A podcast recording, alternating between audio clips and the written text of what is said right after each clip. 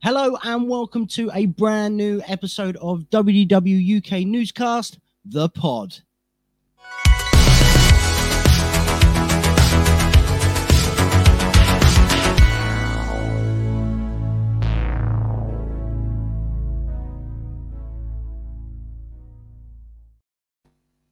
Hello and welcome to WDW UK Newscast, The Pod. It's me, Danny Perring. I am joined today by Matt. Hello there. Chell. Hi. Lewis. Hey, everyone. And Andy. How do? Hello, everyone. How's it going? Yeah, all good, thanks. Good. Lovely. Right, yeah. We are going to get right into it. We have got a pretty decent show today. We got Andy's trip report from his recent trip to Walt Disney World. We're going to break down quite a lot of that trip. But first, we are going to have a quick discussion about a couple of news bits that have come out over the last week. And one of them being today as a bit of a rumor as well. So did we all hear about the Adventures by Disney $100,000 per person trip taking us all around the world? Oh, yeah. Yes. Oh. So this bad boy has sold out. I cannot believe that 75 of... well, I can believe it. That 75 of these trips, that's it. That they're done now. There are no more spaces. But let's just quickly go through what it is that you're able to do on this trip. Because I'm not going to lie, if I had $110,000, I'd be on it in an instant. Right? So it is 24 days, covers 6 countries, and you visit all 12 Disney theme parks, as well as the Taj Mahal, Pyramids of Giza, and the Eiffel Tower. You also are a guest at Summit Skywalker Ranch, and this is all while you travel on a luxury Boeing 757, which is operated by Iceland Air. I mean, the Star Wars fans in us are straight away going giddy about the Skywalker Ranch, aren't they? And you can see Chell nodding like yeah. I mean, I'm not being funny, guys. I don't want to stay on this topic for ages because it's all sold out, and we know it goes to all the different parks. But how amazing would this have been? Yeah, this is. I won the lottery last week. I am splurging out. Absolutely. The I think just to go to Tokyo as well for me would be it's a bit of a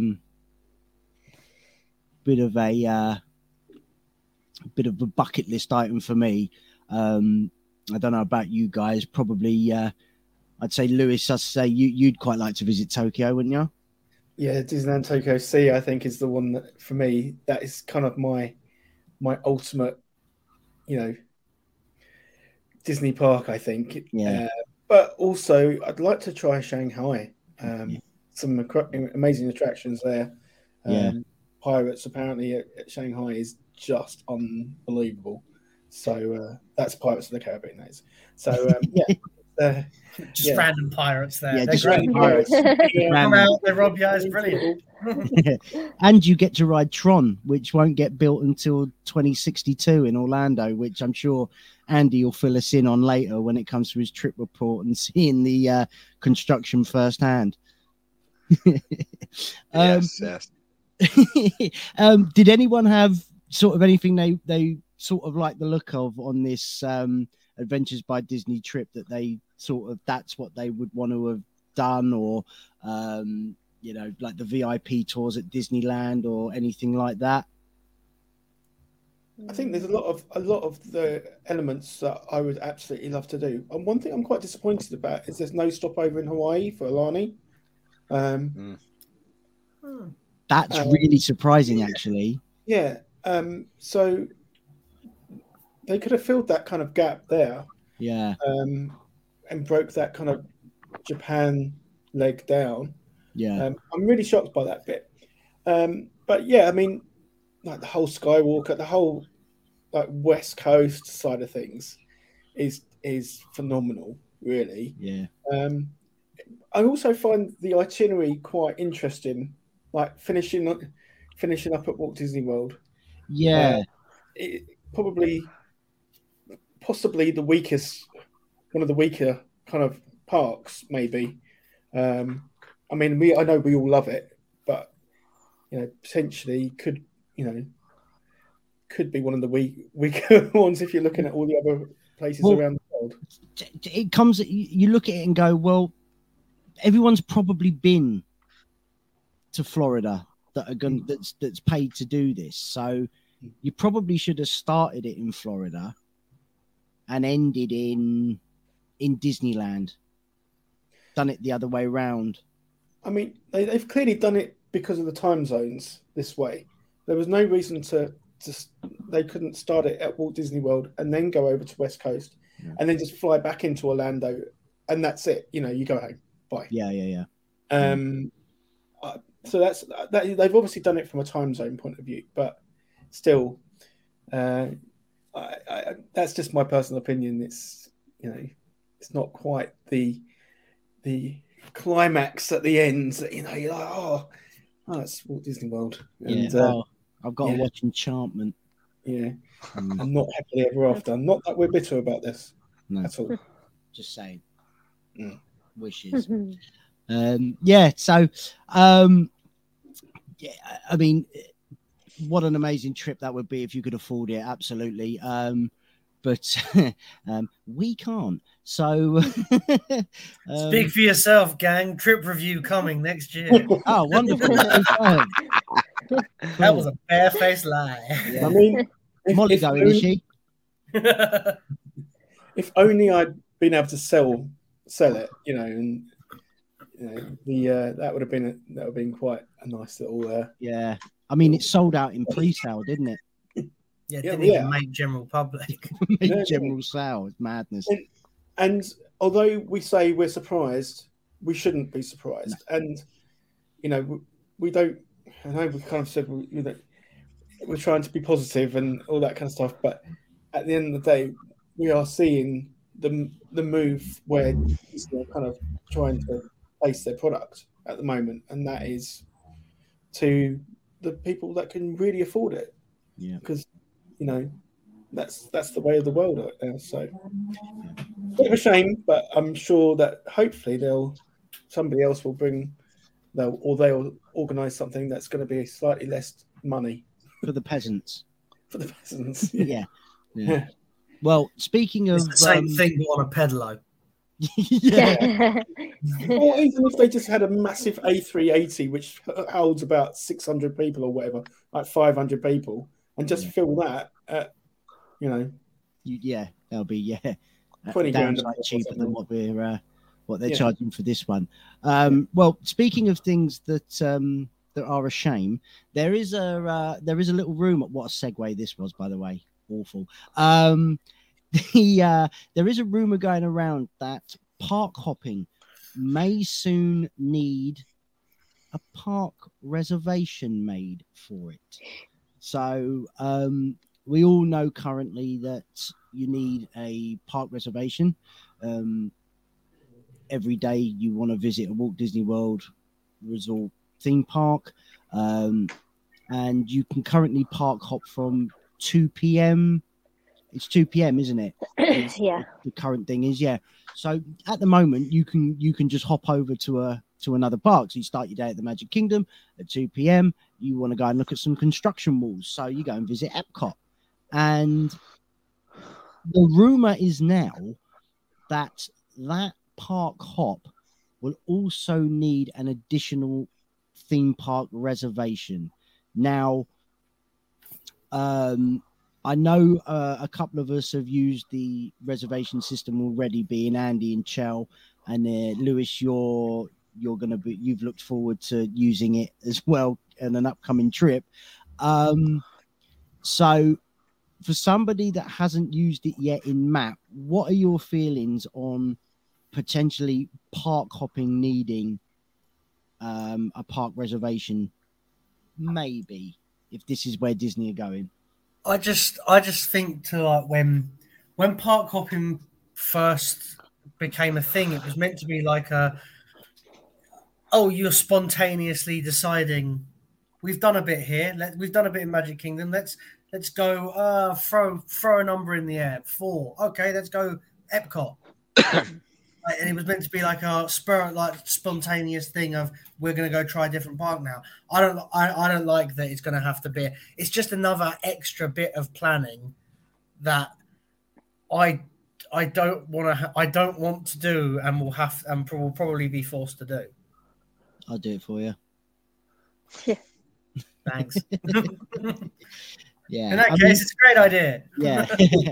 I mean, Lewis, I know, again, you started using the park reservation system with your upcoming trip, so you've already booked some theme park days already. But, I mean, if they announce that while you're out there, if you want to hop, that another reservation needs to be made, what are you thinking on that? What I'm thinking is, what is the point? You know, like, I don't really understand what they're trying to achieve here. I mean, I know everybody's going to say, well, it's all to do with staffing levels and all that kind of stuff. But at the end of the day, you've got an element of people that are going to be in the park at any one time because they've already made their park reservation. What are they trying to achieve from adding another layer? As Matt said, there's another layer that we then have to... another hoop that we have to jump through to go to another park. It just it makes absolutely no sense to me. I mean, my question is Disney purposefully making life difficult for the guest? What are they trying to? Surely the idea is that you just go and enjoy it, and you're not looking at your phone every 5 seconds. Like wondering what park reservation you've got, or what Genie Plus reservation you've got, or what Lightning Lane you've got to get, or what virtual queue you've got to apply for. At 7:00 in the morning. Yeah, it just feels like it's technology for technology's sake now, and yeah. I don't really understand the logic, and I'd love to hear if it is something. I'd love to hear the reasoning why. Because it can only be because, once again, they want to make sure that they've got their staffing levels correctly, i.e. to save money. So if that park is not likely to be busy in the evening, then they don't have to have so many staff rated on, or vice versa. It's bonkers to me. Yeah, it just seems like another way to micromanage every single guest that's stepping foot on property. I mean, where does it end? Do we have to reserve to go to Disney Springs next? It's or the water parks. Or do you have to reserve every single attraction that you're going on at a certain time? It's just like like I say, it makes zero sense to me. On this one, and I really, when I saw the headline about the rumor, I thought it was going to be that they were going to take it away, and I was literally just about to celebrate, and then I read it properly. It's like, you have got to be joking. Yeah, you genuinely have to be joking. It's bizarre. It really is. I don't understand. I don't even understand the logic of just the reservation in general still being around. Like, I thought it was a COVID thing, wasn't it? It was a COVID thing. And now Universal aren't making you reserve down a park day. Everyone's told us it's fine now. I think but I think that wasn't why they brought in the reservation system. They pretended it was the reason why they brought it in, but as I've said, really it's a cost saving function. So they know what staff need to be, how many staff they need to rotate on in certain places. The fact is, I don't really understand, because surely if you have a park that's open that has attractions that are going, then why, you know, you have to have them staffed. You have to. But why do they need to know what staff they need in the middle of the busy summer period? Right. Is it a shock to them that those parks are going to be rammed full of people? Walt Disney World, it's your 50th anniversary. You should have this down by now. Yeah. They've been doing this for 50 years in Florida. This shouldn't have just crept up on top of them. Surprise! People like to come here. It's it's bizarre. Is it only sort of like restaurants and refreshment carts? Is that the things that they're looking to, whether they need to be open or not? I mean, I don't know. It's just, but that's allegedly the reason. Yeah. I mean, Chell, what about you? I mean, you're on your phone enough out there when you're looking at the app and all it's that all, fun stuff, aren't you? So, and you're it's Instagram. All too technical now. Yeah. Everything's too technical. Gone are the days when you could just rock up to the Magic Kingdom. Oh, take me back to 1995. I would say that when we were making our park reservations, they were never fully booked. We always got what we wanted to get. I don't know if that's the same with you, Andy, but we never didn't get what we wanted. And even if we wanted to change on that morning, they were still available. So we found it was really, really busy closer to the time. Say, like, for example, I wanted to book a last-minute theme park. And I don't know if this is strategy by Disney, but the only theme park that was available was Epcot. Now, you would think it would be dead. However, they're obviously trying to force people in there to use the virtual queue system and then go on Guardians. Right. So it's a cunning plan. Whether or not this happens, I'd like to think it doesn't. I'd like to think they're clued up enough to go, do you know what? Let's just keep it as it is and then hopefully just get rid of it. It would be nice, but you know, we'll soon see. We'll soon see.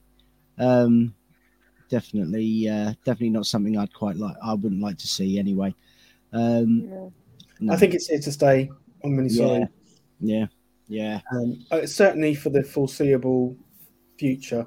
Yeah, I think you're right. Well, what we'll do now, we're going to move over to Andy. We're going to go through his recent trip. But before we do, Andy, there's a pillar behind you it's green, and it's poking out one side here and one side here. Yeah, you look like Yoda when it's lined up correctly. There you go. So this is a spare room, which has been a dumping ground for God knows how long, and I recently changed jobs where I think I only actually have to physically be in the office once a month. So this is going to be my home office, and at the moment, as you can see, we haven't got rid of the suitcases yet.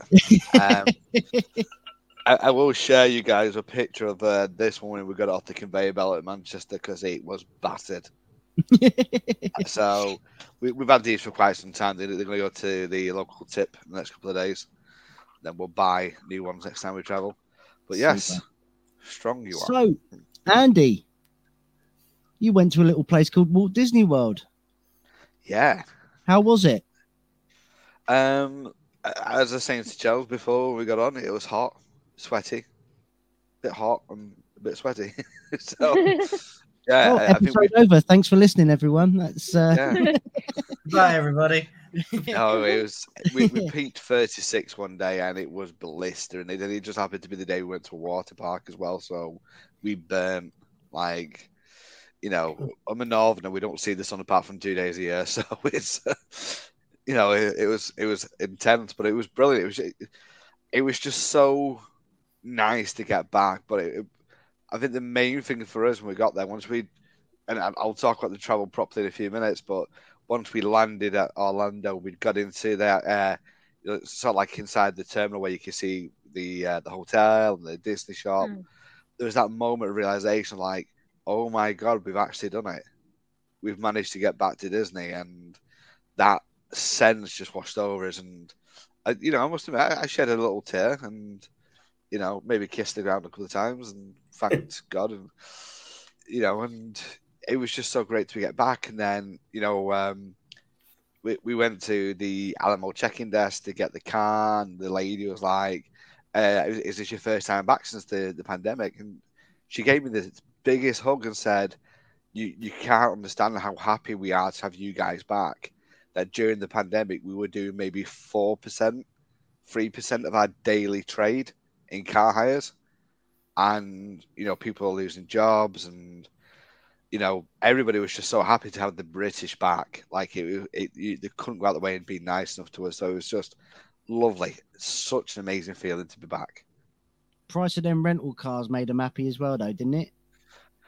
Well, thankfully, because I think I moved my holiday around a few times. I'd managed to lock a price in on the car hire, but nice. I have revisited recently, and I did think to myself, wow.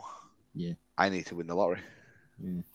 I think we've got a tank for our trip next year with all 74 of us going, it seems. Yeah.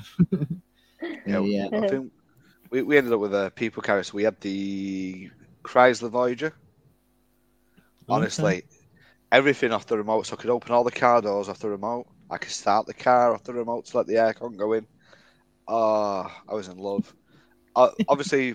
They're all modern vehicles, so they all have Android Auto and Apple CarPlay. So I'd paid for the scheme through Virgin when you got the sat nav, and she went, "Oh, you've got your Apple CarPlay going. Do you want the sat nav?" I was like, "No, but can I get proof that I've not took it?" She said, "No, it's documented here. You've not took it."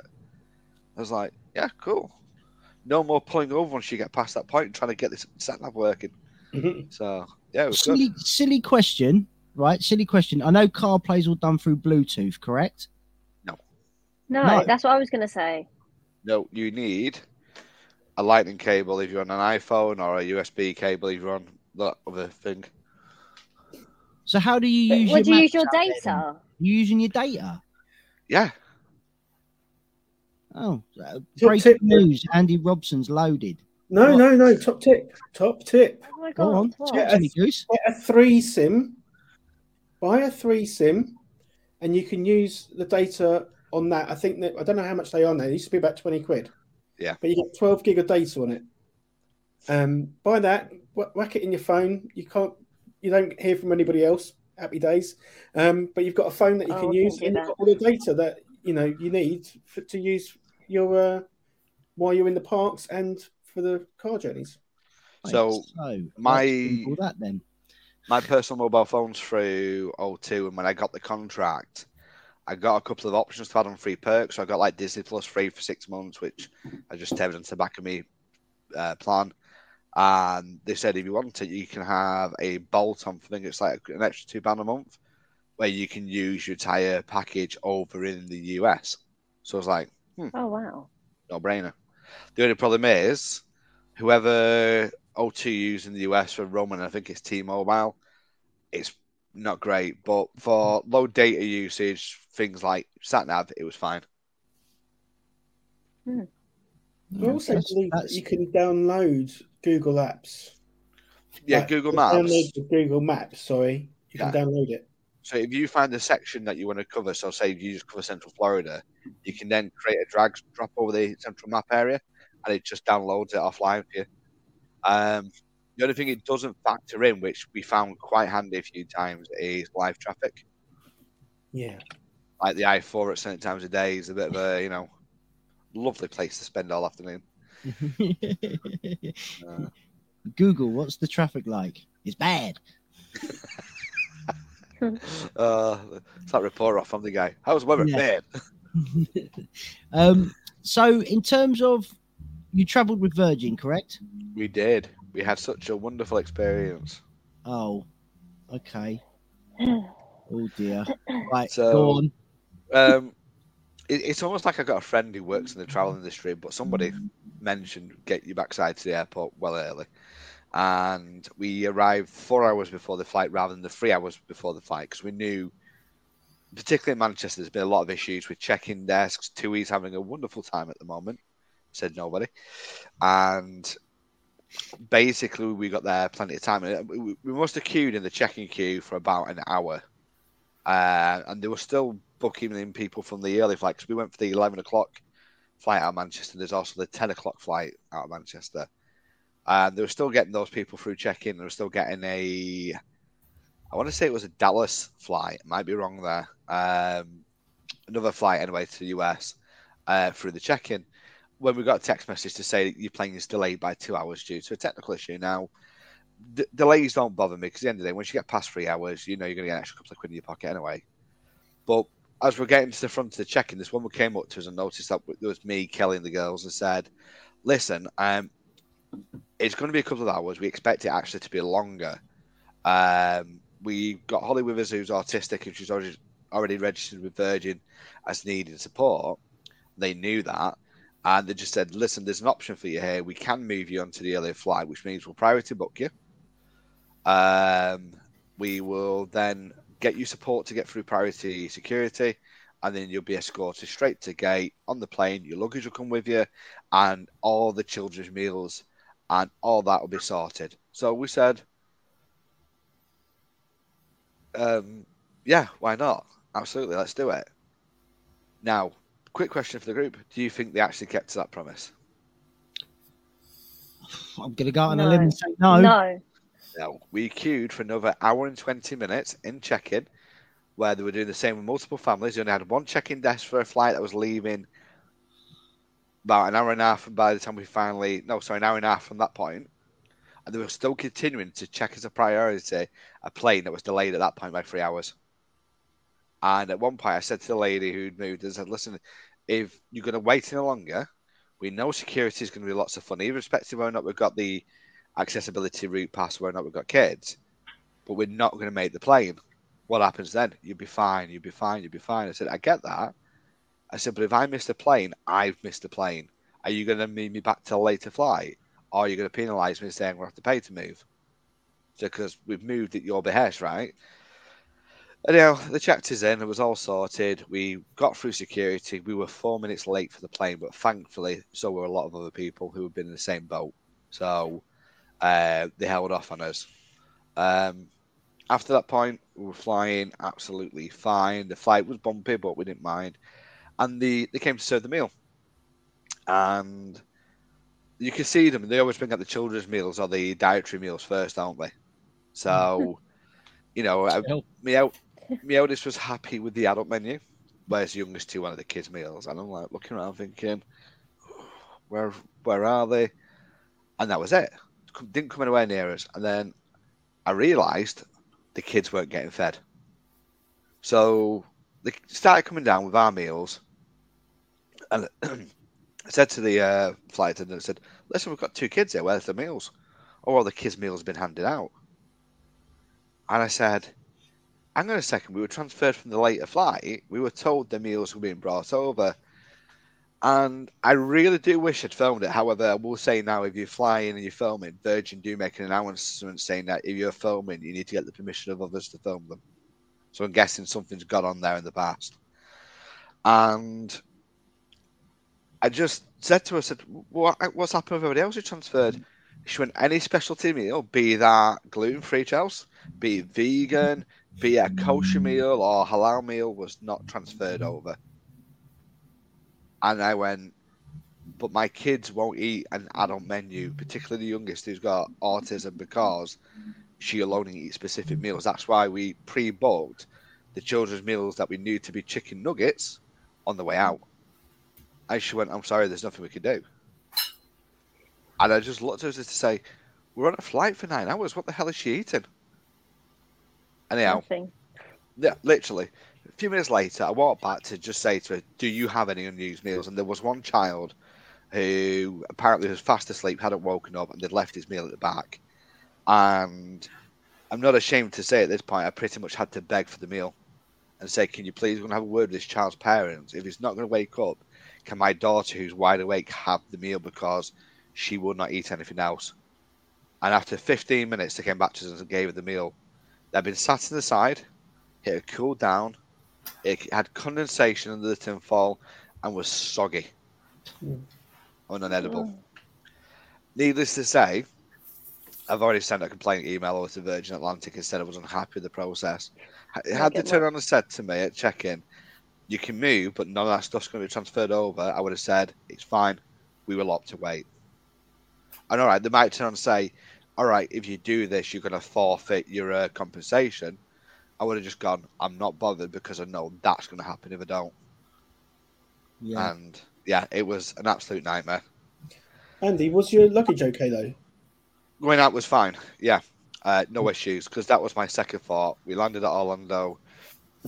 We got through immigration really easy. The guy at the immigration desk was lovely, really nice to speak to.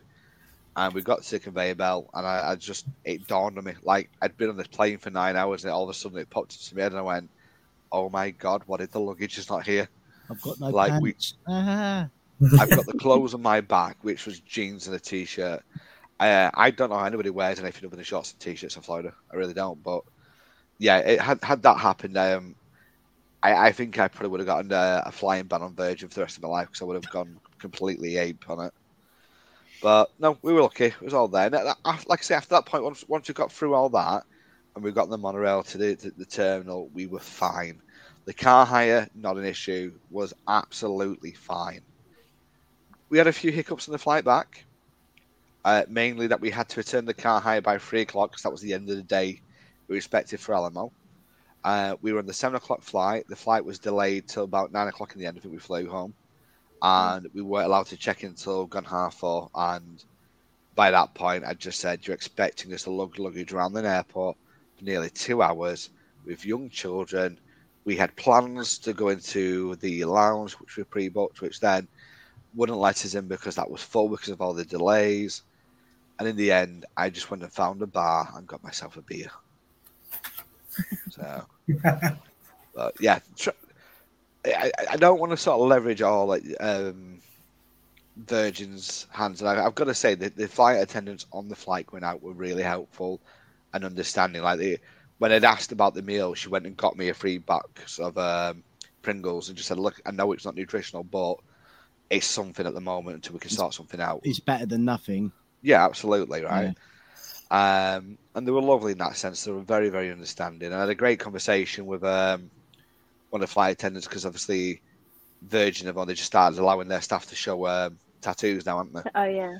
So, you know, we had a great chat about that and talking about the upcoming Pride Month of that he would be celebrating it with Virgin in LA, I think he said.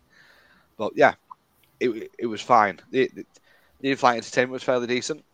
Can't grumble with that. It was just those few little things. So yeah. I mean, yeah. It doesn't sound like the worst trip in the world. Getting there, there's probably been worse, but I can imagine with the little one being autistic as well.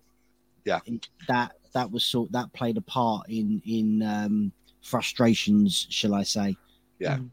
I mean, in our family, my brother still has the worst story for getting to Disney World, and his story is that he was flying with Virgin on 9/11 and then was stranded in Canada for a week, so I think that pretty much tops that one. But right. Like you say, if it wasn't for her and her needs, I think we would have been absolutely fine. Yeah. So when you got there, where did you stay? So we did a bit of a split stay, and this is something that isn't unique to DVC owners, but it's something DVC owners like to brag about. We'd originally planned to do 7 days at Riviera, and we'd then booked through Lewis to go and do a few days at Endless Summer, but due to circumstances, things fell round. We unfortunately had to cancel the Endless Summer, and we then needed to sort out the DVC stay, so we cancelled the 2-bedroom Riviera and could only get a 1-bedroom for 2 nights Riviera. So we did a first 2 nights there, and I openly said on our last podcast, I was at that point in my life where I was thinking to myself, what on earth have I paid for and why am I keeping it? Now I know. Yeah, you sent us a message, lovely, didn't you? You sent us a message the moment you arrived at the Riviera and just showed us a video of the lobby and said, I'm not getting rid of it. Oh, hello. Sorry. One of the dogs is coming. For those listening on the audio, a dog has just walked into Andy's room. It's one of my 2 dogs. It's Pippa. What's a puppy dog? Go on. Yeah, it's absolutely gorgeous. I mean, the lobby's not as big and open as, like, you know, like the Animal Kingdom or the Grand Floridian or Warner's Lodge, but it was beautiful. I don't think any of the videos really do it justice. And because you've got Le Petit Cafe just off the lobby, that smell of French coffee as you walk in is bang. You can smell the patisseries and, oh, God, straight away I was just like, wow. And we did an online check-in. We told them that we're getting there at a certain time, and obviously we hadn't adapted it when we changed the flight, so we were a bit early. We just walk around the lobby, you know. We'd put our suitcases in with bell service. We just had a look, and this lady came over and said, "Ah, you're all right." We'd explained what had got on and that we're early. She went, "Give me 2 minutes," and she went, "Right, your room's not quite ready yet. We've got the bar downstairs. So it's the quick service. You want to go and get your refillable mugs out? You can do some shopping." Said, or if you're really, really bored, there is a scavenger hunt that you can do. It's all around the lobby. And the Riviera is famous for having what they call the European Masters equivalent of Disney artworks. So, like, there's a picture I really wanted to get, just didn't have the money for, and it's the mother from Peter Pan cuddling the three children with Nana to the side. And it's the most beautiful picture you can see. And the idea is you've got to find all these, and you got the slip, and you've got to put a sticker on it. And when you're done, you take it to the DVC team who are got to stand there, and they give you one of these. Oh, wow. Ooh. Now, these were for sale in the shop at this size for about $8, and we got 3 of these in the end. So one of these is going to go up on the wall behind me. Yeah. Nice. And it was just great, like, just a really cool experience to do. And me and Kelly went and grabbed a coffee while the girls were running around the lobby trying to find all the pictures and doing the stickers, and then we had a walk around. And yeah, absolutely fell in love with the place. We checked into the room. We had what was a preferred view because it's all we could get. And realistically, it was a fantastic view of the pool, fantastic view of the lake. We could see the Skyliners. We could see the Aruba section of Caribbean Beach, but we couldn't see the Epcot fireworks. I think I would have preferred to been able to see them, to be honest with you, but we could sort of see them over the top of the roof line. Absolutely gorgeous. I honestly don't remember the room being that big from when I did the Wendy House tour at the DVC sales centre. I really don't.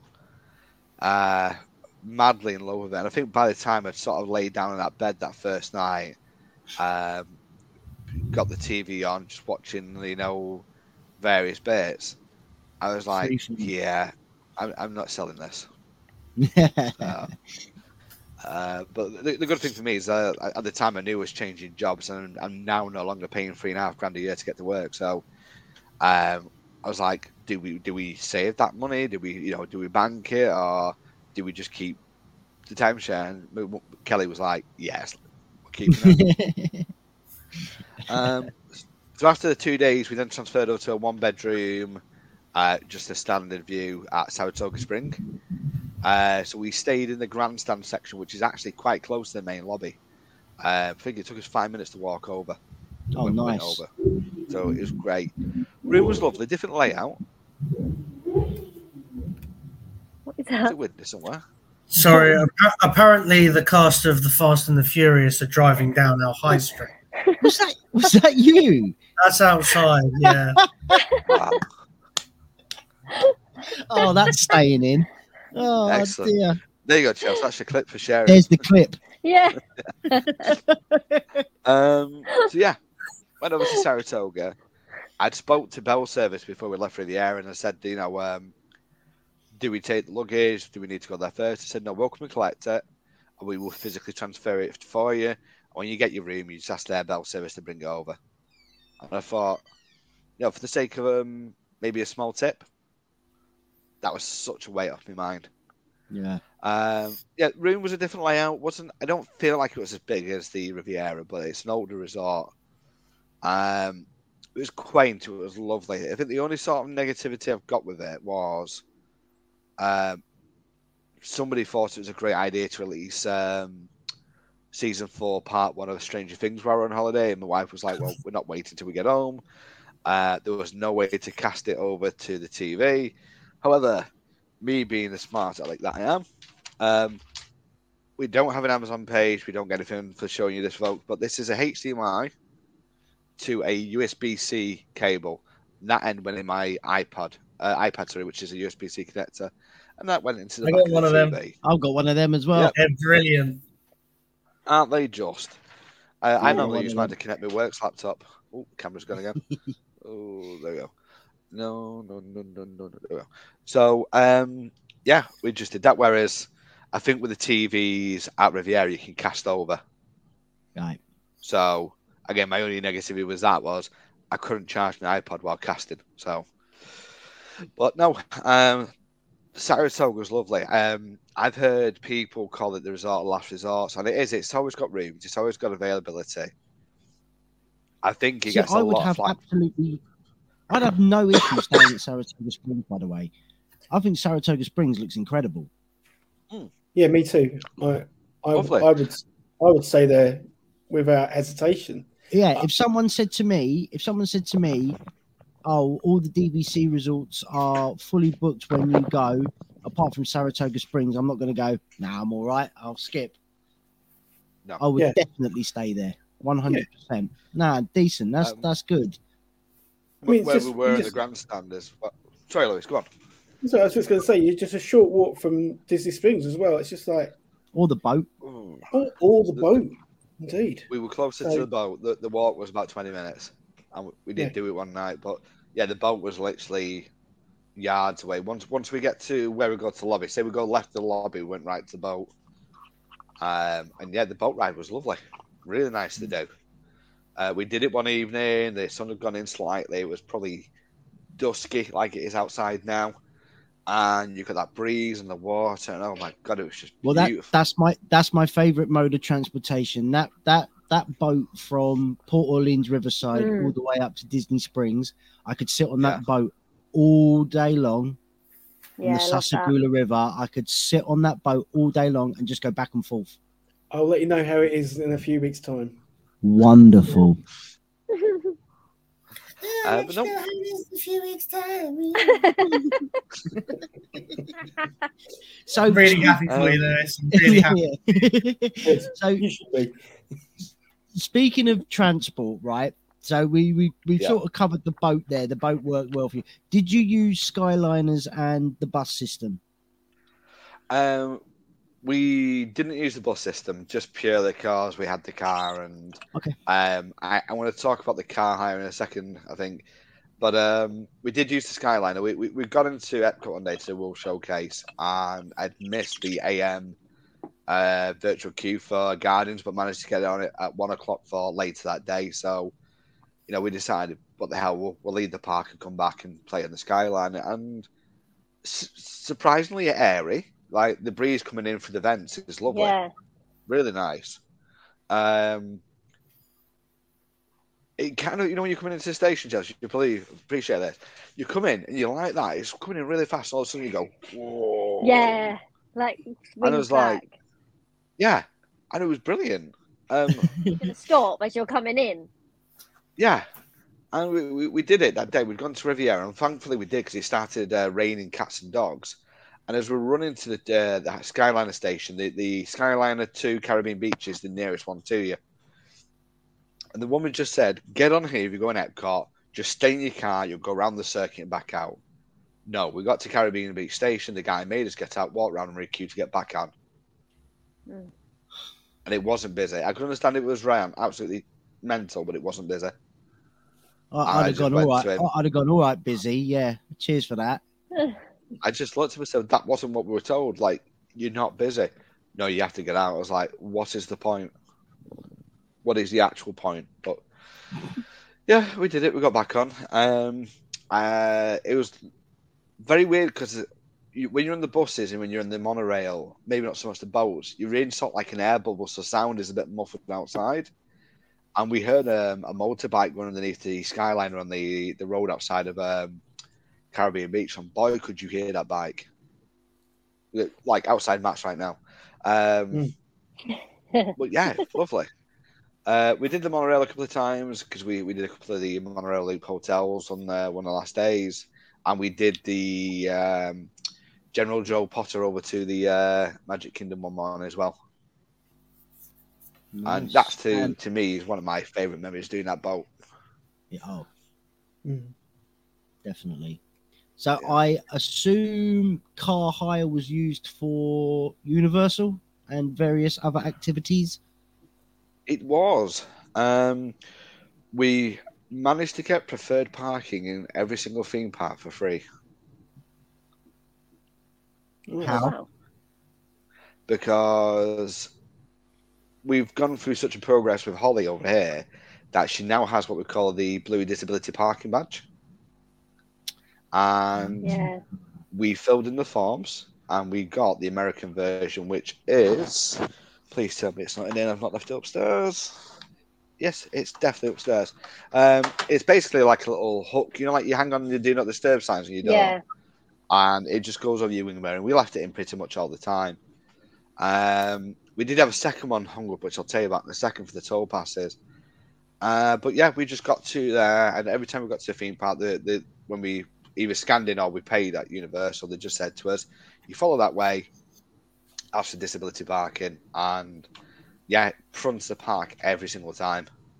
Absolutely fantastic. If it's for somebody who's got accessibility needs, because Holly's still in a chair, and we have a specialist chair for her. I have a question. Go for it. When you applied for the disability, is it a long process to apply to get a disability? Because I always say our dad could do the same thing, but he's never done it because he thinks it's a long process.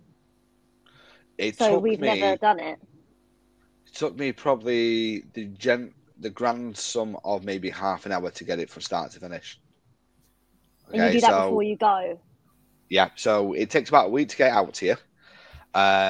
You'll contact... it's an office of tax collections in Florida. What I'll do is, when we post the video, make sure to share the link. And I am trying to put together a video for the channel explaining how to do it. And what you do is you contact them with the blue badge and copy your passport. You fill in a form. At most, they may ask you to get a letter from your doctor to say why. And we'd already done that because we'd had to contact Virgin and say that Holly couldn't wear a mask on the plane, which was mute by the time we'd gone anyway. And they just emailed back and said that the blue badge is actually accepted in Florida as an international permit. But... when you're reading some of the Florida forums out there, what you tend to find is that the park attendants are instantly drawn to the rearview mirror in the car to look for that hanging thing. What they don't do is they don't look over here at the dashboard, and we're finding that on occasion, there's probably a 50-50 split. Brits are getting fined when they've got a disability parking badge, and then the tour companies and the car hires are just like, you're paying it. So we filled it in. We had to ring up the office in America. So that's probably the thing that's going to be the biggest pain, is finding A, somewhere you can get the free calls from, or B, taking that call on the chin. And then we just made a $17 payment over the phone. The call took maybe 5 minutes, and it was posted out within a week. That's good to know. Easy. Yeah, that is good to know. And we could use that everywhere. The only caveat is you have to have it hung up at all times. And what we purposely did, like a couple of occasions, I might have gone to Walmart, I might have gone to a shop either on my own, or took one of the older kids with me. I did not use it then. I didn't use the disability parking then. I used regular parking. My logic is, as it is over here with the blue badge, that passes for Holly and it's not for any other member of the family. So it wasn't abused by anyone. No. Now, the other pass we had is, you'll probably agree with this, Lewis, stopping at the toll booths the few times that you do and to find dollars is an absolute pain in the backside. So what we did is the Florida Visitors Permit. That is dead easy. There is an app that goes on your mobile. You just about tell Lewis has already done the app, I'd imagine. By Yep, absolutely. Dead easy to do. We literally just linked it to a credit card. There's a QR code when we get there.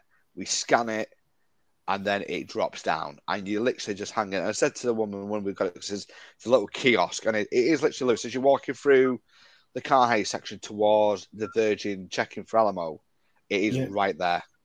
So you know where the Virgin staff normally meet people with their dollars and stuff? It's right behind it. And she just said it's now RFID. Which is great, but it's a real shame that I'm hiring with Avis this time. So I've got to go to Terminal A and then go over to Terminal B to get my car. So, but it gives you that freedom. I mean, when we came back on the last day, we'd actually been into Celebration for a couple of hours because of the later flight. We went round, we had lunch at the tavern, and we hit probably two toll roads heading out of there. And then, you know, we normally go the north way towards the airport. We actually came the south way. Okay. Which was nice because I've never done that before. And we hit another two toll roads. I mean, it was only a couple of dollars each time, but not, there was only maybe one or two of them that had actual pay stations. And like most things now, there is a big emphasis on that doing the work for you. So I think we spent the grand total of $7.50 on the tolls. So you do have to return it. So as we came back in for the Alamo check-in return, there is a bin before you get towards the elevators, and you just pop it in. And I think maybe an hour and a half later, I got the email to say that it had been returned. Nice. So really, cool. Really, really handy to use. And it just gives you that freedom because we got caught out in 2019. We'd gone down the toll road where it was automated. There was an unmanned station, and we had no change on us. We had $20 notes, and I pulled off because it was quiet. There was nobody else there. A patrol car pulled up behind and just said, you know, are you okay? And we just explained the situation. And nicely, because it was only $1.20 the guy paid for it, so said, off you pop. And you're not always going to get somebody that nicely, are you? So it was just nice to be able to have that convenience and not having to mess around with cash. So, yeah, the toll pass, the visitor's toll pass, is an absolute godsend, and I will wholeheartedly be using that next time. No. Yep, sounds good. We'll move on to the parks, which are the main reason why you're there, let's be honest. Yeah. That and the funnel cake. And Disney and Universal is what you did, correct? Yes, that's right, yeah. Yeah. So, talk to me. How did they both fare against one another in terms of cast members, team members, queues, crowds, screen-based attractions? So just to preface this, I've obviously highlighted holiday support needs, the disability parking app. So we did the DAS Pass for Disney before we went. And we also did the DAS Pass at Universal, which you can only actually get when you get there. Now, in terms of getting the pass, Universal was easier. So when we got to Universal, the first part we did was Islands of Adventure. We'd gone to guest relations after we got our tickets from the will call. And literally all they asked was, what impact would it have on her? Is it absolutely unobtainable that she can't do X, Y, and Z? And we said, yeah. And they said, right, cool, here you go. And you've got to go up to Rise to get a time to return, which was a bit of a pain. Disney, I had to do a live chat, which you can't do from the UK unless you're using a VPN. So I had to trick my network into thinking I was in Miami. And there is free VPNs out there, folks. So you little trickster, you. Mate, my computer thinks I'm in Japan at the moment. But no, there is free ones out there. They're not illegal, despite what anybody tells you. Yes, they are designed to make your computer think you're elsewhere, and unfortunately, with Disney at the moment, if you wanted to get Magic Band, for example, you're going to have to use a VPN because a UK-based proxy IP. Yeah, it's the same for getting reservations at Zavi's workshop and things like that. You cannot get them online unless you've got a VPN. It's weird. Yeah. If anybody's wondering, I use a company called FastVPN. I use them professionally for other stuff with work, so that's me personally. It's obviously not an endorsement by the group, but there is others out there. Just obviously look into what people are using. Ask your friends that use this kind of stuff, right? This live chat was just 2.5 hours before I even met somebody. And it will refresh every 2.5 hours. It will refresh every 30 minutes and kick you out, forcing you to re-sign back again, but you don't lose your place in the queue. So I literally logged on at midday as it opened, and it was still a 2.5 hour queue. So eventually somebody came on. They came onto live chat first, just asking some questions. And just wanted to know why we were requesting it, who's it for, etc. The reasons. So, you know, for example, it's Holly. She has autism. Her professional diagnosis is global development delay. So we had to explain that to them and what the impact to her would be. And then somebody came on to a video chat, had a chat with us, wanted to meet Holly. And then I had to hold her up. They took a picture off the webcam just to say, right, that is the image that we're going to use. So I thought, okay, it made sense a little bit later on. And after that, I just went to another live chat where I got to choose 2 attractions per park per visit. So first park we did was Magic Kingdom. So I selected Pirates of the Caribbean and the Haunted Mansion. What you can't do is you can't use it for those A-list attractions. So you can't use it for Rise of the Resistance to pre-book, stuff like that. Okay. What you can do is you can do virtual waits in the day. And this is where the Disney DAS is better. I can go into my Disney app right now to find, say, Smuggler's Run. There's a 2 hour queue. And I'm like, okay, well, I've already got my pre-booked DAS for Frozen sing-along songs, whatever it's called. And then I also know I'm going to have lunch, which will probably take me 30, 40 minutes. If I virtual queue that now, we're good. And it was much more accessible than the Universal version where we had to physically go to rides. When you scan it, you have to scan the Magic Band of the person who owns the DAS Pass first. So let's say, for example, you've got it, Lewis. We would have to scan yours first. That picture that they took in the live chat then pops up on the screen. They confirm it. And then the rest of the group can scan through. And I thought, this is good because Disney's now saying we will not let people take the Mickey Mouse out of us, pun intended, when it comes to the system. With Universal, they never checked it. I used it for a lot of rides that I knew Hollywood never go on, whereas if I tried that at Disney, and we did try it once, they said to us, no, it's for her rides. We just went, our mistake, we'll cancel it. So it was very much a case that Disney was much more on the ball about making sure people weren't abusing the system, whereas it was easy to get at Universal, but it was also a lot more easier for me to abuse. And I'm just, it's a little bit, you can understand why some certain theme parks, I think it was about 10 years ago, took them away for a bit, didn't they? Because people were abusing them and using friends. I think there was a report at one point about people hiring themselves out for being in wheelchairs to go and jump, queue jump and stuff. So it's, you can understand why there's that rigidity around it. I will say it came in very helpful. Like the queues were insane some days. Like I think the day we got onto Rise of the Resistance, sorry, I went blank then. It was a 2.5 hour queue, and it was insane. So Hollywood never has stood in that. And I don't think the other two, without learning difficulties, would have stood in it either. But you know, people did. So. It is very much like the Lightning Lanes. We use the Lightning Lanes to access the rides, but I kind of see the benefit of the Lightning Lane system now in the sense of like paying that additional money. It is much better than having to queue, and I can see why people are paying it. Me personally, I didn't pay for it. I don't think I would want to pay for it, but I think if you know push came to shove, I might have done. If I needed to. And I know we talked about it, Danny and Lewis, about when it came to Guardians of the Galaxy, which the DAS Pass is a little bit different. The DAS was no different to the rest of the virtual queue. You just gone to the virtual queue and that was it.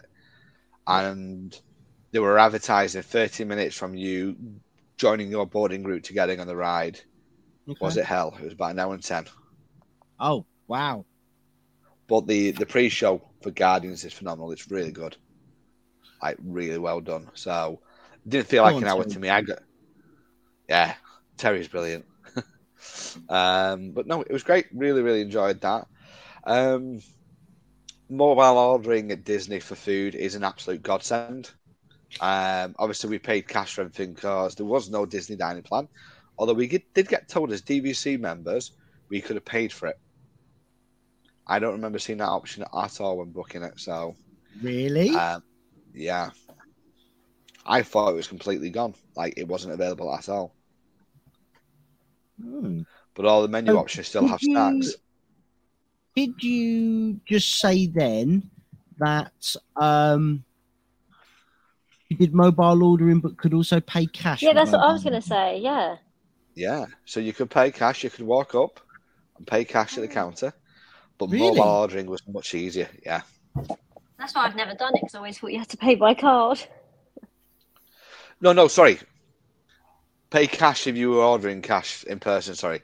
Mobile ordering is card. So you have to have a card payment active for your mobile ordering. Yeah, so mine was linked to my Revolut and to my American Express. So, but it was easy. Like, I could be at, say, for example, the Little Mermaid ride in Fantasyland, and I could turn around and say, "Where should we go for lunch? Who fancies some sunny eclipse? Come on, let's go." I could order it on my phone again. I gear together. I could then walk over. I could then spend the next 40 minutes trying to find a table, because let's face it, that place is packed. And then I could say, I'm here. We're in a few minutes to find a table. Come to docking bay 6, pick up your food, and carry it over. It was a godsend. Yeah, I'm going to take full advantage of mobile ordering next year. That's for next year. Yeah, definitely. That's for sure. Mobile ordering at Universal is there, and apparently it's very, very helpful, but I had a really negative experience with Universal's dining. The first day we'd gone to Islands of Adventure, and with Holly's diet, she's very much like, don't know if you've ever read the story about Paddy McGuinness's kids, how they'll only eat chicken nuggets. Holly's the same. So wherever we ate for the holiday, we had to go and look at menus to make sure there was something for her. As long as she was sorted, then we could figure out what we were going to have. And none of the Universal restaurants advertised children's meals, apart from the Harry Potter ones. So if you want to Google it, go into any restaurant. So we ate at the, I think it's called the Dig Site, the one at the Jurassic Park Pavilion where you're in. And I got to the front, and there's a young gentleman funneling people through into the queue. And I said, "Hi, mate." I said, "Can you tell me what the kids' menu options are, please?" He went, "No, you just got to queue up." I looked at the queue and said, "Well, listen, if you haven't got the right options, I'm going to go to a different restaurant. I don't particularly want to waste my time queuing for a meal that actually I might not end up paying for." And he went, "You just got to queue up." So I tried bypassing him to go and get somebody else. Full Karen mode at this point. And he just stopped me and said, "No, you've got to join the queue." And I thought, I can either make a fool of myself and cause an argument or just go and queue up. From the time I entered the queue to the time I placed my order, received my food, and sat down at the table, an hour and 40 minutes had passed. Wow. Yeah. Oh, my God. Wow. Absolutely. I'd have burnt the place down at that stage. Oh, I was cussing and all sorts under my breath, and yeah, I was absolutely furious. My daughter came over to me 3 times. The eldest kept saying, "Dad, what are you doing?" I said, "I'm bleep, bleep, bleep, bleep, bleep, bleep, bleep, bleep, bleep." Sign up to Patreon to see the unedited version. Yeah. But yeah, I was in a right foul mood, and that was it. Universal was scum. After that point, I was just really upset. We went back a few days later to do the main Universal Park, and we ate at Mel's Diner. And what the lady told me is, I asked her the same questions. We got to the door. She went, "If we don't advertise it, it's either burgers, cheeseburgers, or nuggets for kids." She said, "Granted, it's not the greatest options, but we generally find most kids are satisfied with that." She went, "Every restaurant will do the same, unless it's the Harry Potter ones where it's like a specific kids menu." I thought, where were you 2 days ago when I was queuing at Jurassic Park? Yeah. You know, why don't they just advertise it? Well, this is it. And you can't even order kid food off the mobile ordering. You can at Disney. I even checked SeaWorld. Can you not? SeaWorld. No. That's so really if you want to order a kids' meal, you've got to queue up. Yeah, so by that point, I kind of saw me BTM a little bit with them. And we'd used the DAS Pass. We got on the rides that we wanted to do. Universal, particularly on the Harry Potter bit, was just insanely busy. And we were planning to go to Volcano Bay a few days later. And I just said to my wife, I said, I just don't want to. I'm kind of that disenfranchised with Universal over these little bit experiences. And it's probably quite piffy, actually. People are probably going to listen to this going, confuse yourself, Karen, come on. But, one negative experience can really turn a day, right? It can really upset your day. Yeah. And I just didn't understand why the front of house staff, right, who were meant to be trained to these amazing standards, didn't know that they had burgers, cheeseburgers, and nuggets for kids. Or didn't have a little card that could turn on and say, actually, that's that. All they kept on saying to me was, scan the QR menu. I went, I have. It does not mention it. It's on there. It's not, look, I'm on it. It is not there. That's really weird. Really bizarre. The rides are still good. I still think, and I'll stand by this, Spider-Man is one of the greatest rides ever made. Yeah. Absolutely love it. Did you do Poseidon's Fury? No. Don't blame you. Don't worry. We'll do it next year. We kind of got to that point where we were just that tired throughout that day that you didn't want to waste their time. Yeah, pretty much. Yeah. The thing is, one can always find the energy for Poseidon's Fury if one wants it enough. I didn't want it. He didn't want it. My wife didn't want it. Yeah, there's obviously only a few attractions. We obviously went and ate at Mythos, everybody's favourite restaurant. No, we didn't. Right, no, there we go. Can I stop you there, Andy? Right, I'm going to stop you there. Right, listeners, I apologise for this. I'm just going to take my time out now. Right, the two idiots in my family here that want to go to that dump site next year, right? The menu looks nice. Yeah, the menu looks nice. Anything can look nice when it's printed on a nice bit of card, right? Read on the website, they've still got a banner outside that says best restaurant 1976 or whenever it was, right? That should be enough to go, let's not do this. It's been there since the park opened. It must be doing something right to stay there. Let's go eat green eggs and ham. That is what that banner is saying to you.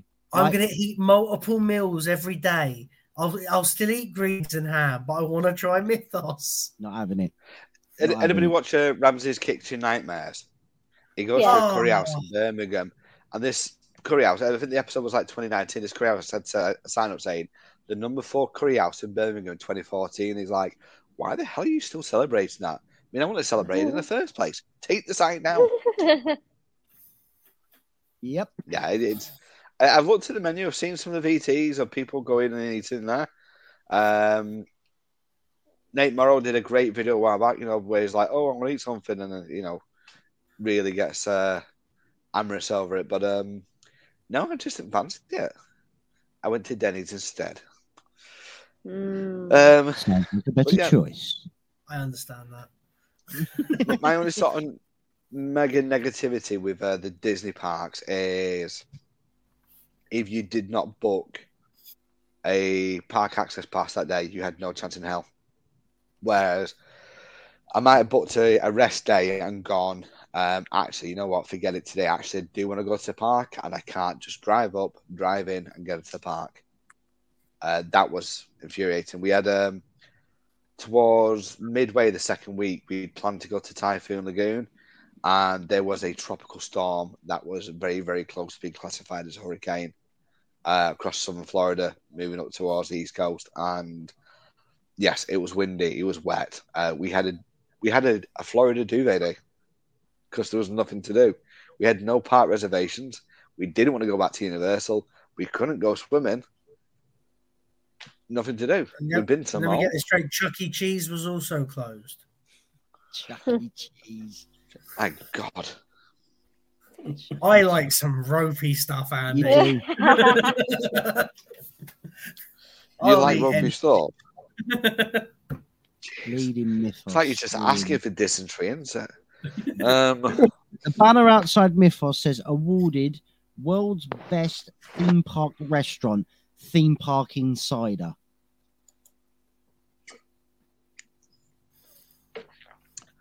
And how much do you think they got paid for that review? What? 16 years ago? Yeah, I like the fact that no Disney and no Universal restaurants at all this year was awarded a Michelin star. It's because none of them are open. No. I think the closest thing was this sister restaurant to the Polite Pig in Kissimmee. The parks, you know, for me, the magic's still there at Disney. I know there's a cost implication, like you said, the whole sitting on your phone all day long was a pain. And the only thing that they're selling you to help you charge your phones is there's rest points with plug points, USB points, like in a Creations Cafe, and then they still sell the fuel rods, which are designed for the iPhone 8 kind of legacy, so they can charge an iPhone 8 fully. The battery pack in an iPhone 13 Pro, which is bigger. It's probably swapping them and trading them in. 13. No, they do. They do, just don't but charge it doesn't it take it up. Yeah, they don't charge it fully. I can having to take it back more often than. Oh, okay. Yeah. So it will charge. So to say if it's on 50%, so say your phone's on 50%, it will only charge it to say 75%, and then you would need to swap out your fuel rod for a new fuel rod. Yeah. I would say it managed to charge the battery by maybe 30-40%. Yeah, okay. It's not because also you're probably still using it. Well, I do. I use it whilst I'm still charging it. But that's not the worst thing in the world when you've already paid for the fuel rod. And and then you can just keep swapsies, right? No, okay. Yeah. And I had two of the things, so but like Chelsea says, when you're doing the DAS passes and you're doing the mobile ordering, and a lot of the videoing we did this time was on the 13 Pro rather than just using GoPros or really expensive Canon cameras. It went very, very quickly. Luckily, my wife had a 13 Pro, and if I couldn't charge mine fast enough, hers was being used. So, we got some great videos. Like, I think I sent you the video from the Haunted Mansion. Yeah, that came out amazing. All filmed on an iPhone 13 Pro. Yeah, incredible. And that'll be heading towards the channel soon as we start releasing some of these POVs of the attractions. But speaking of attractions, I've got 6 words for you, Andy. Guardians of the Galaxy: Cosmic Rewind. How do I say this without swearing? Is it as good? Yeah, I've been doing it under the table. Guardians of the Galaxy. Is it as good as what I've been reading and seeing? I'm a big believer in hype destroys things. Like, I've never watched Breaking Bad because the hype is so huge in it, right? And I'm terrified it's going to be terrible. But we did the virtual queue for me, Kelly, and the other two, knowing Holly was too small to go in, and we spoke to them about doing some kind of swap up for the kids, and they said they'd help us out with it. In the end, Kelly and Sophia didn't go on it, so that they stayed with Holly. Me and Erin went on it, and I've got the phone in a Jobby Gorilla rig, so it's clamped in. I've not put the microphone boom on it because I thought, no, that's going to be a little bit too much. And we managed to get to the front of the ride, and as I was sitting in the ride, the guy behind me just tapped me on the shoulder and went, "Are you sure you're going to be able to keep hold of that?" Because there was no strapping wrist. My hands had marks gripping that thing. And it was just phenomenal. Like, you got up. You've obviously got the pre-show talking about one of the... what they're called? Celestials. Sorry? Celestials? The Celestials. Yes, one of the Celestials, yes. Nicking the engine, and we're going to be using these magical pods.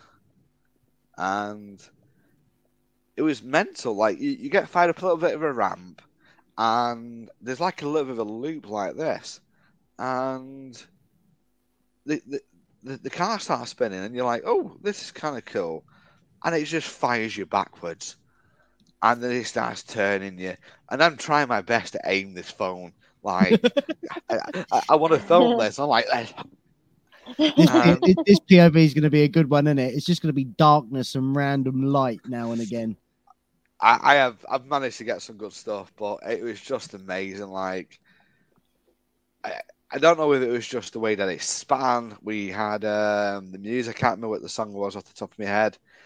And then, obviously, the explosions and the fighting behind you and the video screens. It just makes me realise what they could have done with Space Mountain had they decided to revamp it or, you know, make it a bit like Hyperspace Mountain. And it was fantastic. Absolute adrenaline rush. You know, it was fantastic. And I would quite happily go back tomorrow and queue up for another hour to get on that ride and do it again, but it was just insane. And it's like my feelings I rode Flight of Passage. Like, I queued 3 hours for Flight of Passage, and I would happily do it again. I don't think it's the best roller coaster in the world. I don't think it's definitely a patch on some of those mega thrill roller coasters. But is it in terms of a Disney family coaster? Yeah, it's right up there. Yeah, yeah. I mean, when we went in 2018 and we finally rode Slinky Dog, I kind of felt a little bit let down. Like, it was all right, it was good. But, you know, it wasn't the best family coaster out there. Like, I must admit, I thought Goofy's Barnstar was potentially a little bit better. And I had to go back and forth over the two rides a few times just to decide which one I preferred. I think the hype did mean a little bit with Slinky Dog. But Cosmic Rewind is absolutely amazing. The ride was great. You kind of have to go up to come down, to board it, to come back off, and go up and down to get over it. And I think that's just the way they designed the queue. But the whole experience was fantastic. The whole pre-show was engaged, and there was little bits all the way around. So you weren't like, here's a video, 5 minutes later, still nothing. It was really informative. Little things for you to read. Like, they had the costumes of the Nova Corps all the way from a fighter all the way up to Nova Prime, and then they had the different class of ships from Nova and all the other things. And I keep on looking for signs of Nova himself to see if there's any sort of hints with that. But no, it was great. It was a really well done attraction for a family coaster. And nice. That immersiveness. Me and Matt are looking forward to explaining all of this to Chell next year when she's asking us exactly what the hell is going on when she steps foot in the building. Lewis, I will also have my phone on. So you. If you want to give me a call while you're in the queue. I'll be explaining it in my nice new Star-Lord jacket that I will be purchasing. You won't be allowed to buy the Star-Lord jacket. I can assure you that much. Buy the Star-Lord jacket. We did try to go to the merchandise store, but there is a separate queue for the merchandise store. Well, it's all being sold at Creation Shop as well, isn't it? It is, and we had a good look at it. There's some great stuff, very, very retro. Yeah, some of that merch looks really good. Like, it's quite worrying how much money I'm going to spend in that store next year. It's that and anything at Galaxy's Edge. To be honest, it's dangerous. And I hope I get my bonus again next year. That'll come very handy. What did you think of the Creation Shop? Because I know a couple people were a little bit negative about the Creation Shop, and I've only seen vlogs on it, but I really like the look of it and can't wait to go in there. I don't. I honestly don't. I don't think the vlogs do it justice. It was nice layout. No, it still sucks. It's not Mouse Gear. Name. Right? Mouse Gear had this great retro 90s vibe about it, right? I loved Mouse Gear. Yeah, me too. But I think we all need to just remember now that Epcot isn't the Epcot we grew up with, and we need to get over it, Danny. I don't like change. The Epcot is just, I don't like change. Yeah, I think that's what we've all got to come to terms now that, and I'll be saying this for the next 12 episodes until we get to next year. And I'll be saying, oh, don't forget, we need to remember Epcot's not Epcot the way we used to know Epcot. But yeah. I'll still be moaning about the changes. It was great. I mean, we had to at the cafe, and the food was okay. Like, very, very reminiscent in the way it was brought out and served to the food court at Art of Animation, where it's proper cutlery, proper plates. And there's the logic to that, right? They can wash them and reuse them, whereas they're not wasting single-use plastics, etc. Yes, but is it as cool as Electric Umbrella was? No, but again, that was like 70s chic. Nothing was that cool. Danny, you need to remind yourself that this isn't the same Epcot that you grew up with. Epcot has changed. Get over it. I tell you what was nice is that we'd gone into the park and we'd gone into Creations Cafe, and I said to my wife, we've done the mobile order. Let's grab a table, and I'll tell them that I'm here, and then I'll head over and get it. And I sits down on this table, and next to me is a woman, her mother, and her baby girl. And I noticed they were there. I didn't even think they were there. I didn't look at them. And all of a sudden, this voice goes, "Oh my God, Andy Robson, what are you doing here?" And it was Christina Whitman, my DVC rep, who sold me my timeshare. And it was absolutely brilliant because we're friends on Facebook. We had a chat. We took a picture together, which is on my our YouTube channels, Instagram and Facebook, and it was just lovely to see her. You know, to see how she did. Literally, like we were second day there at the parks, and we're like, "Wow, I was going to message you this week and see you were free for a beer." And she said, "No, I'm not." She did. She did. But she's one of the many Disney people who got laid off last year as a DVC agent. And then what Christina did is she went to become a real estate agent, and she's doing really, really well out of that. And she's just recently adopted her first child because she's unable to have children herself. So it was lovely to see a little girl. She's absolutely gorgeous, doing really, really well. And it was nice to go over and have a sense of normality because we'd met up with Christina on our last couple of trips when we were thinking about doing DVC and when we purchased it. So that was a nice little bit of normality for me to go to Orlando and meet the woman who ruined my life with a horrendous DVC. So, going back to the creation shop, do you reckon, like, once all the stuff that's kind of basically a building site right now is built, do you reckon that it's going to feel like it should all fit together? Yeah, because the billboards are a massive pain. Like, when we came in, we were funneled towards the left-hand side of Spaceship Earth to go around past Creations and then towards Mission Space, Guardians, etc. And then you had to cut across the top to come back towards the land. And I didn't realise at the time there is actually a cut through in the right-hand side, but they're proactively pushing you the left way because obviously they want you to go in the shop. Right. The billboards are horrible. Like there's not much sound for construction, and we did get somebody say to us that they're in the process of doing the Moana water garden kind of thing, and that should be done within the next 6 to 12 months or 12 years, knowing Disney. And you know all that's going to be is just like 5 sprinklers just plugged into a tap. That's all that's going to be. I'm never going to get to ride Tron, am I? You had 110 grand you could have done. A flower and garden, or for Christmas, they can decorate the whole place in one night. Yeah, and change the place in one night. I do not understand why they can't put a load of plants in the ground, and it's like whoosh, there you go, it's open. Yeah. Right. Well, this is the thing, right? Well, Tron, they've obviously been doing some ride testing. I didn't see the ride going when I was there, but there is physically no scenery on the ground leading up to the ride. Like the bridge is only just being finished.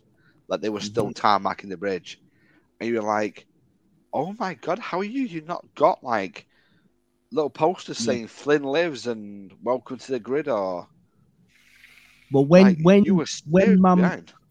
Mum, Dad, and Chell were out there, you saw them laying all that concrete down, didn't you, Chell? Yeah. Right. That's for the railway track that still hasn't been laid. Yeah. That was 6 months ago. Yeah. Yeah. I mean, there's an expression, isn't there, about organising a appeal for the brewery. Sorry. I don't know if you guys watch Mickey Views at all, but I do, yeah. Like Braden's like, apparently his sources like say that the inside is even less finished than the outside. So, what they're going to do? We'll ride with signs. So to answer my question, no, I'm not going to get to ride it. I think you will. It'll be open base next year. Yeah, sure. I mean, I wouldn't be surprised if all of a sudden in the next 6 months they go, right, let's get this done, and it opens. I don't know. Let's say Guardians of the Galaxy time next year, so May-ish. I think it's going to be sooner than that. I think they know. Yeah, I think they need something. All of a sudden, it's just going to happen. Yeah. But that's what it was. Guardians of the Galaxy was the same. We were like, oh, I wonder when it's going to open. When's it going to open? And then all of a sudden it went, oh, yeah, by the way, we're opening up in May. May 27th. Oh, yeah. What? Yeah. We're opening up in May. Sorry, where did that come from? Cycle, they did this with Remy, didn't they? They just said, oh, we're thinking of doing this. And all of a sudden, boom, it's open. The problem is, though, Remy was finished 6 months before they went, we're going to open it. So when that opened October 1st last year, that was already finished in May. That was ready. They just decided, no, we're not going to open it yet. We're going to hold out for the 50th. You don't think they're doing that on purpose with each project? Like, they're going to give Guardians its 5-6 months of being in the sunshine, and then quite the next possibly will be, come October, November, Tron. Quite possibly. Again, it wouldn't surprise me if in 6 months' time, come December, they go, Tron's ready, by the way. And then they go, virtual queue only. If you want a Lightning Lane, that's going to cost you $62 and a spleen, or $110,000. Yeah. Tron's ready, but you do have to be at MCO for your flight to Shanghai at 9 a.m. I tell you what, I did see a lot of the private VIP tours you could do with the cast members in the checkered blazers. Yeah, I saw a hell of a lot of them this time, like more than I've ever seen any given time in the past. Wow. And those, correct me if I'm wrong with this, Dan, those VIP guys will give you unlimited lightning lanes. Like, they'll literally just turn around and say, cool, we're walking on Tron. Yeah, so it's what they'll do is they'll just go, what do you want to ride? And if you said, I want to ride Rise of the Resistance, they'll go, right, everyone over to Rise of the Resistance, and they'll just go straight into the lightning lane. I mean, I'm not sure how much they cost, and I want to say $1,000 an hour, but I do wonder if somebody sat down and said, what's the bigger pain, this or this?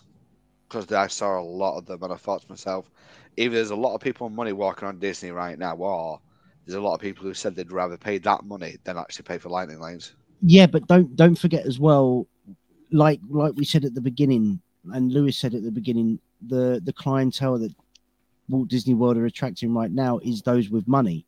It doesn't actually surprise me that you're seeing more VIP guests in the parks at any given time. Yeah. Now, the fact that you're seeing more of them shows to me that Disney are getting the clientele that they are craving. Yeah. In the super, I'm not going to say super rich, because if I wanted, I could probably end up paying for one day of a VIP tour as well. Yeah, you just got to save your cash, haven't you? But yeah, it doesn't surprise me at all that. One attraction that we did do, and it's not actually a park attraction, we were wandering around Disney Springs one day, and near the House of Blues, possibly where the NBA exhibit is. No, because that's the M&M shop, isn't it? There were these people stood outside with white tops on saying Meta. And, as you do, you kind of angle your way up. And they said, look, what we want you to do is to come and sign up, and we will give you a 10-minute quest to experience using the Oculus Quest. And it's called Tales from Galaxy's Edge. And you get 10 minutes using the Oculus VR system to go around Olga's Cantina, to then go out into Batuu, get attacked by mercenaries using blasters, all within virtual reality. And it was bloody brilliant. That's cool. It didn't cost me a penny. And was this in that really smartly built NBA Experience building? Possibly. Yeah. No. There was that big old space. That. Yeah. But I've got these two sort of little cards that I'm going to go up in here. Oh, they're cool. Mm-hmm. Yeah. Yeah, I did get a meta water bottle, but the water bottle kind of got dinged up. So, but for 10 minutes of my life, and obviously the fact that Meta now is able to see all my search history and obviously all my digital footprint, it was worth it. So, cool. Nice. That was great. Yeah. Did you take a trip down to Icon Park or anything like that? No, we did the malls. We had to wander around and that. We drove down iDrive a few times. It's just the main place we went that we really enjoyed sort of having a good drive around was Celebration. Oh, okay. Which probably segues me into the food conversation. The first night we Googled an Applebee's because I've not been to an Applebee's in a long time. The nearest one to us was actually on the edge of Celebration, right near the hospital. So we drove over, had a lovely meal. We'd signed up to all the restaurants that we could before we went, again, using the VPN. But it was very difficult to use the offers. Some restaurants even wouldn't accept them, or I couldn't get the apps to work without having a US phone number. So it was a bit difficult. That particular Applebee's on the Tuesday at the time we were there was doing an offer that kids could dine, 2 kids to 1 paying adult, for $2 on a Tuesday. So that made the meals really, really cheap. So like another restaurant where the kids are free on a Tuesday. Yeah. Absolutely. Which was another one that we picked up on. That's why I'm going to go with mum and dad so I can eat for free. Yes, because you're a kid. Exactly. With my mum. And with my mum. I'll put age range on it.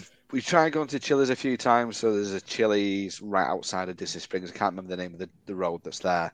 Every time we went, it was an hour queue. Yeah. A few restaurants like that, there were insane queues and there was no option to book. The only place we managed to pre-book in Kissimmee was BJ's Brewhouse. We did that for Open Table. And the rest of it was all like the Disney Springs restaurants you had to pre-book. So we did find it expensive with food. Like we were spending on average $100 for a family of 5 for a meal. For a meal. That's including tip. We got to the stage that, and this is one of the 3 things I've got to admit really sells me in DVC when I look at it in retrospect. Having a kitchen and having access to several supermarkets on your doorstep is a godsend. We bought bread for toast. We bought cereals and cartons of milk. We bought anything we could to reduce the cost of actually having to go in and eat in a Disney restaurant each day. And what we did do is, because obviously Disney don't care what you order, is we would order kids' meals. And they were advertising 2 chicken tenders on the chicken tender meal, and we're getting 3 or 4. The burgers were exactly the same size, in most cases, as the adult burgers. Right. The only difference is we've got a small drink. Well, I mean, we've decided next year, when we get there, straight to Walmart, fill up, we're gonna get bread and ham and cheese and all that, and we're actually gonna make sandwiches for the boys because that's what they'll eat. They'll eat that more than they'll eat nuggets and burgers and mac and cheese and all that fun stuff that I will definitely be eating. Yes. Yeah. 100%. We did one Disney table meal, which was on our last theme park day. We booked Ohana. That was the only one we could get that we wanted to do. We tried in vain to get Topolino's Terrace for breakfast. We tried for walk-up. I've got more chance of Man United winning the league this season than getting into that restaurant at the moment. Because they're rubbish. Good joke. Yeah, absolutely. They're panned. We probably just alienated our 3 listeners there. So, it was It was cheaper than I expected to be. There was no characters, which was like really, really shocked, because we'd gone through the monorail to the Magic Kingdom the week before and we saw characters at Chef Mickey's. So there was no Lilo and Stitch, no Mickey at Ohana. That's a shame. So the meal was cheaper. Right. But it didn't feel rushed. The waiting staff were fantastic, really, really nice, very understanding. We did ask about a few alternatives to the menu because of Holly, and they just said, no, it's literally what we offer, but then still continue to charge us for a kid that didn't eat. So, but I suppose that's what you get when you book that restaurant. Yeah. It was all right. It wasn't the same experience we'd had previously, and I think it a bit like the Mandela effect. It's not what you remember, it's what you think you remember. We've remembered this lovely restaurant with great food, a great vibe, and a great experience. And there was no great vibe because there was nobody running around there singing and dancing. I didn't get to see Mickey Mouse up close. Didn't get to meet Lilo and Stitch. And I just paid over the odds for a meal I could have got down the street. Right, yeah. So, yeah, we used the kitchen a hell of a lot for meals within the villa. The other two things that really sort of set it aside was the fact we had a one-bedroom villa. So, Amy and Kelly wanted to have half an hour away from the kids while they're watching TV in the living room. We could sit in the bed and watch TV. That separation was lovely. Right. It was nice to have. And the washing machine in the room. I mean, we worked out when you use the washing machines in the Disney resort, you're paying the $1 for the detergent, the $1 for the dryer sheet, and then you're actually paying for the machine. It becomes expensive. We spent $8 on a bottle of Tide and some dryer sheets at Walmart. And it was included in our room, the rest of it. And just being able to come in, strip off, get your clothes in the washing machine. We came back with one washer load of dirty washing. The rest was already pre-washed before we came home. I'll let the wife know. Yeah, 100%. Definitely godsend. I'm sold on the kitchen. Washing machine didn't flood like the new builds at Grand Floridian? No. No? Okay, good. It was noisy as hell. Like, oh my God. It didn't flood. No, you didn't come back to a swimming pool in your one-bedroom villa. No, we did not. Good. No. Good. But no, it was a rather enjoyable experience, which I suppose brings you to that inevitable last question. It is, yeah. Is it still as magical as we remember it being? I always think our memories are 100% like it. My dad passed away in 2007, and it's been 15 years. I always struggle to remember what he looks like. I like the pictures are great for when you want to remember the stuff like that. And you can't remember whether or not you want to remember what it was like when you were 15 or when you were 30 or what it was like last time you went. But the ambience of being in the theme parks was lovely. The Disney staff were fantastic. The rides were great. Nothing had changed there. I had a much better experience at Disney, I feel, than I did at Universal, particularly after that first day.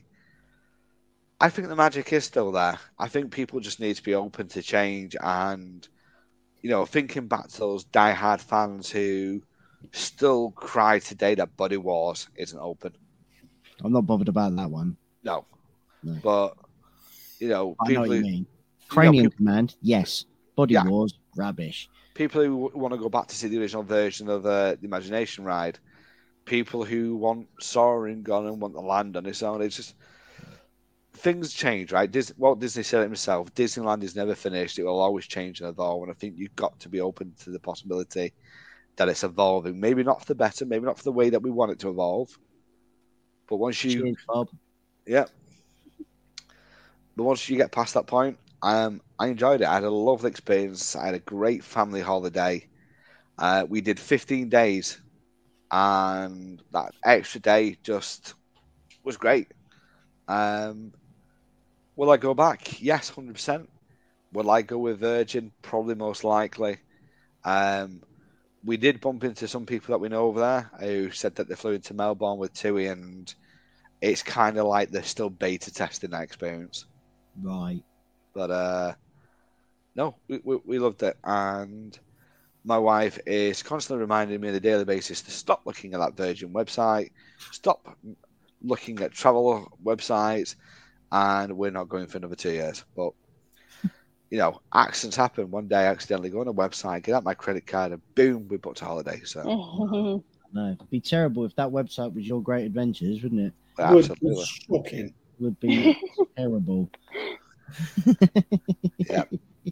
Well, it's good to hear that the magic's still there. You're still in. It's still an enjoyable experience. It's different, but it's still enjoyable, and it's still that thing that we love, and the reason why we do what we're doing right now. And that's sitting here for an hour and 45 minutes talking about Walt Disney World at 10 past 10 at night.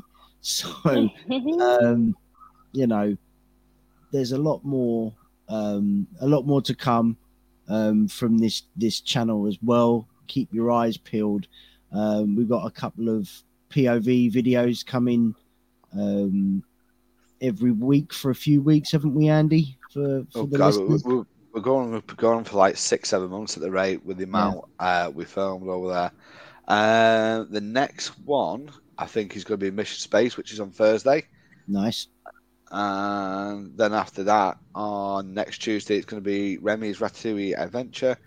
Mm. And next Thursday, it will be Cosmic Rewind. And next Friday, as a sort of a bit of a weekend special, if you will, because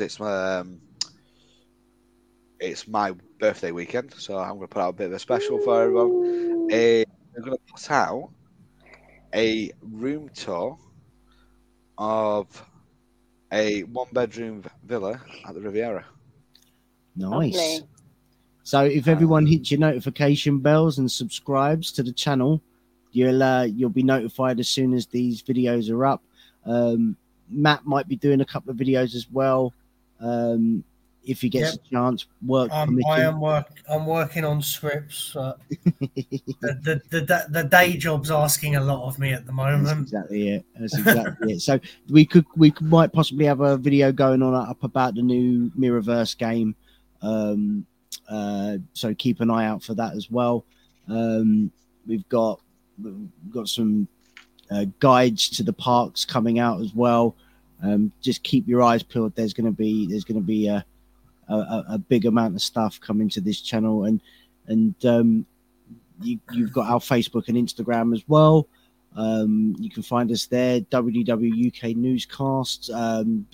Follow along for all the latest news. Today, I spent an hour putting together the Epcot Food and Wine Festival food guides and scheduling those posts. So there was about 32 posts, I think, with each, and then we broke down each individual booth. Hocus Pocus 2 trailer was released today as well. So this is all up on our Facebook and Instagram. So find us on those social media sites and follow along and interact with us there as well. We'll be more than happy to interact back if you've got questions and all that fun stuff. And if you do want to send us an email with any thoughts, suggestions, anything we can improve on, really, because, you know, we're still learning, and we want to get better, and we want to grow. And you can email us at www.uknewscast@gmail.com. But yeah, I mean, that's Andy's trip report, and that's what's coming soon. Anything anybody else wants to add before we say ta-ra? It's my turn in 2.5 weeks. I'm just going to lay it out there for you. I'm really happy for you, Lewis. I know you are, Matt. I would say Lewis is going to take over the Instagram, but he doesn't know how to use it. So that's so true. We'll leave it's that. Really true. I'll let Evie do it. I'll give her the login. She can do the Instagram if she wants. Yeah, Evie take over. That'd be fun. That's it.